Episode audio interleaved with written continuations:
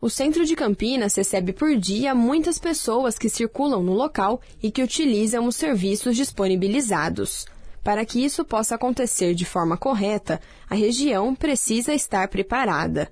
No entanto, pessoas com deficiência sentem dificuldade ao circular pela região.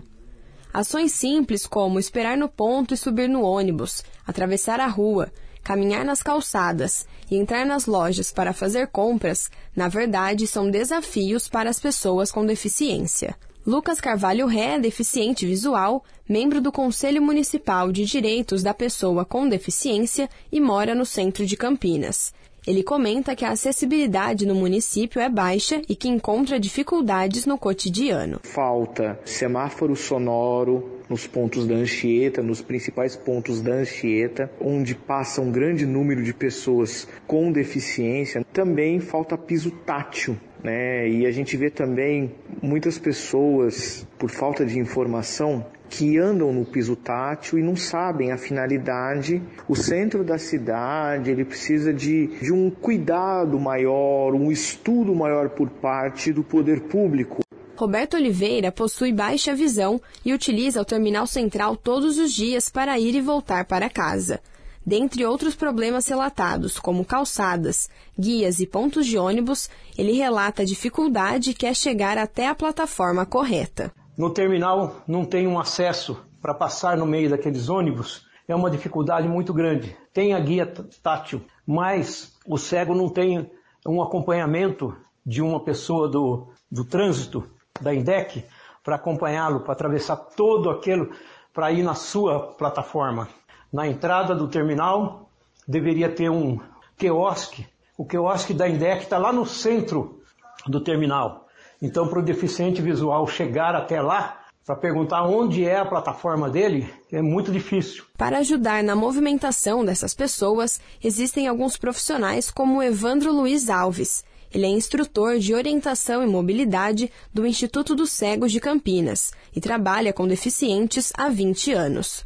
Ele afirma que o desejo dessas pessoas é ter a liberdade de ir e vir, mas que encontram muitas dificuldades no caminho, como o estado das calçadas.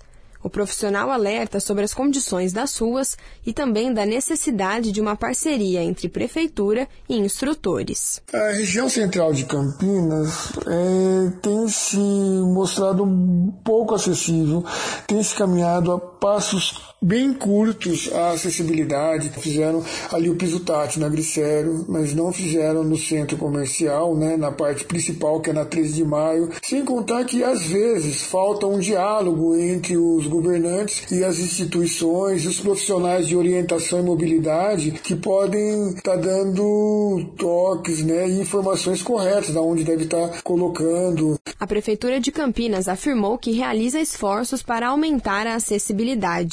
De acordo com Vandecleia Moro, secretária municipal de Assistência Social, pessoa com deficiência e direitos humanos, a administração possui o Plano Municipal de Rotas Acessíveis. A elaboração do Plano Municipal de Rotas Acessíveis tem como finalidade criar diretrizes necessárias que orientem as reformas, construções dos passeios públicos e travessias viárias, priorizando a forma que o deslocamento a pé entre as pessoas e os espaços públicos. É importante dizer que isso foi construído em conjunto com o Conselho Municipal de Direitos da Pessoa com Deficiência.